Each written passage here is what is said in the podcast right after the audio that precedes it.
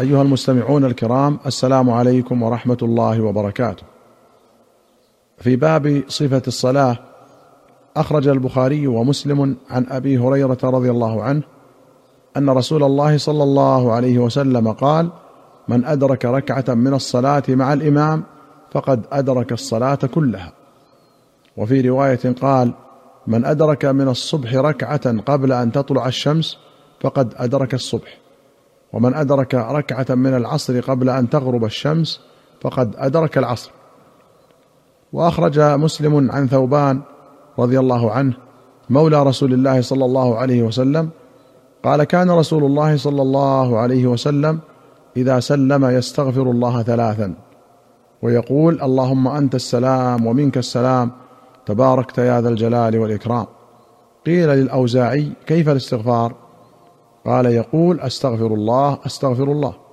وأخرج مسلم عن عائشة رضي الله عنها قالت كان النبي صلى الله عليه وسلم إذا سلم لم يقعد إلا مقدار ما يقول اللهم أنت السلام ومنك السلام تباركت يا ذا الجلال والإكرام. وأخرج البخاري ومسلم عن أبي هريرة رضي الله عنه أن فقراء المهاجرين أتوا رسول الله صلى الله عليه وسلم فقالوا قد ذهب أهل الدثور بالدرجات العلى والنعيم المقيم. فقال وما ذاك؟ قالوا يصلون كما نصلي ويصومون كما نصوم ويتصدقون ولا نتصدق ويعتقون ولا نعتق. فقال رسول الله صلى الله عليه وسلم أفلا أعلمكم شيئا تدركون به من سبقكم وتسبقون به من بعدكم؟ ولا يكون أحد أفضل منكم إلا من صنع مثل ما صنعتم؟ قالوا بلى يا رسول الله. قال تسبحون وتكبرون وتحمدون دبر كل صلاة ثلاثا وثلاثين مرة. قال أبو صالح فرجع فقراء المهاجرين إلى رسول الله صلى الله عليه وسلم. فقالوا سمع إخواننا أهل الأموال بما فعلنا ففعلوا مثله. فقال صلى الله عليه وسلم ذلك فضل الله يؤتيه من يشاء. وللبخاري قال تسبحون في دبر كل صلاة عشرا وتحمدون عشرا وتكبرون عشرا ولمسلم إحدى عشرة إحدى عشرة إحدى عشرة. وفي أخرى لمسلم قال صلى الله عليه وسلم من سبح في دبر كل صلاة ثلاثا وثلاثين وحمد الله ثلاثا وثلاثين وكبر الله ثلاثا وثلاثين فتلك تسعة وتسعون. ثم قال تمام المئة لا إله إلا الله وحده لا شريك له له الملك وله الحمد وهو على كل شيء قدير. غفرت له خطاياه وإن كانت مثل زبد البحر. الدثور جمع دثر وهو المال الكثير ويقع على الواحد والاثنين والجمع. وأخرج مسلم عن كعب بن عجرة رضي الله عنه أن رسول الله صلى الله عليه وسلم قال معقبات لا يخيب قائلهن أو فاعلهن. دبر كل صلاة ثلاث وثلاثون تسبيحة وثلاث وثلاثون تحميدة وأربع وثلاثون تكبيرة. وأخرج أحمد وأبو داود والترمذي والنسائي وابن خزيمة وابن حبان والطبراني في الكبير والبيهقي في السنن بسند حسن عن عقبة بن عامر رضي الله عنه قال أمرني رسول الله صلى الله عليه وسلم أن أقرأ بالمعوذات دبر كل صلاة. وأخرج أحمد وأبو داود والبزار والنسائي وابن حبان والطبراني في الكبير والحاكم بسند صحيح عن معاذ بن جبل رضي الله عنه أن رسول الله صلى الله عليه وسلم أخذ بيده وقال يا معاذ والله إني لأحبك. أوصيك يا معاذ لا تدعن في دبر كل صلاة أن تقول اللهم أعني على ذكرك وشكرك وحسن عبادتك.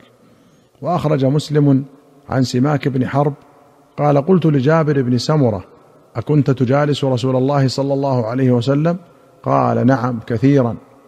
كان لا يقوم من مصلاه الذي صلى فيه الصبح أو الغداة حتى تطلع الشمس فإذا طلعت الشمس قام. وكانوا يتحدثون فيأخذون في أمر الجاهلية فيضحكون ويتبسم رسول الله صلى الله عليه وسلم. وفي رواية كان إذا صلى الفجر جلس في مصلاه حتى تطلع الشمس حسنا. تطلع حسنا قال النووي هو بفتح السين والتنوين أي طلوعا حسنا أي مرتفعة.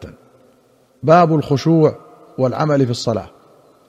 أخرج البخاري ومسلم عن عائشة رضي الله عنها أن النبي صلى الله عليه وسلم صلى في خميصة لها أعلام فنظر إلى أعلامها نظرة فلما انصرف قال اذهبوا بخميصتي هذه إلى أبي جهم وأتوني بانبجانيه أبي جهم فإنها ألهتني انفا عن صلاتي.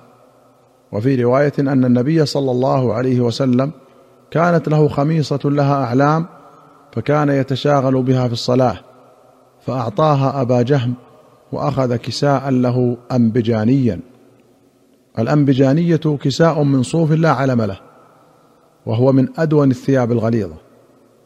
وخص أبا جهم بالخميصة لأنه كان أهداها للنبي صلى الله عليه وسلم.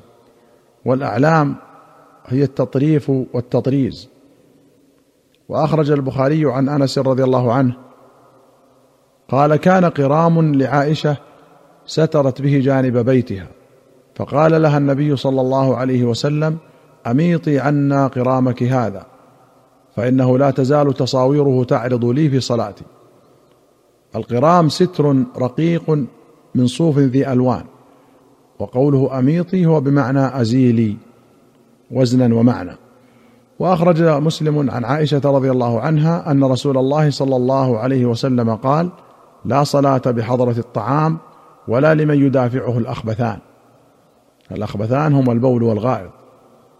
وأخرج مالك والشافعي وأحمد وابن ماجة وأبو داود والترمذي والنسائي وابن خزيمة وابن حبان والحاكم والبيهقي في السنن بسند صحيح عن عبد الله بن الأرقم رضي الله عنه أن رسول الله صلى الله عليه وسلم قال إذا أقيمت الصلاة ووجد أحدكم الخلاء فليبدأ بالخلاء.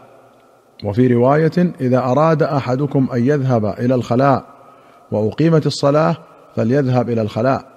وفي أخرى إذا أراد أحدكم الغائط فليبدأ به قبل الصلاة. وأخرج الشيخان عن نافع عن ابن عمر أن رسول الله صلى الله عليه وسلم قال إذا وضع عشاء أحدكم وأقيمت الصلاة فابدأوا بالعشاء ولا يعجلن حتى يفرغ منه.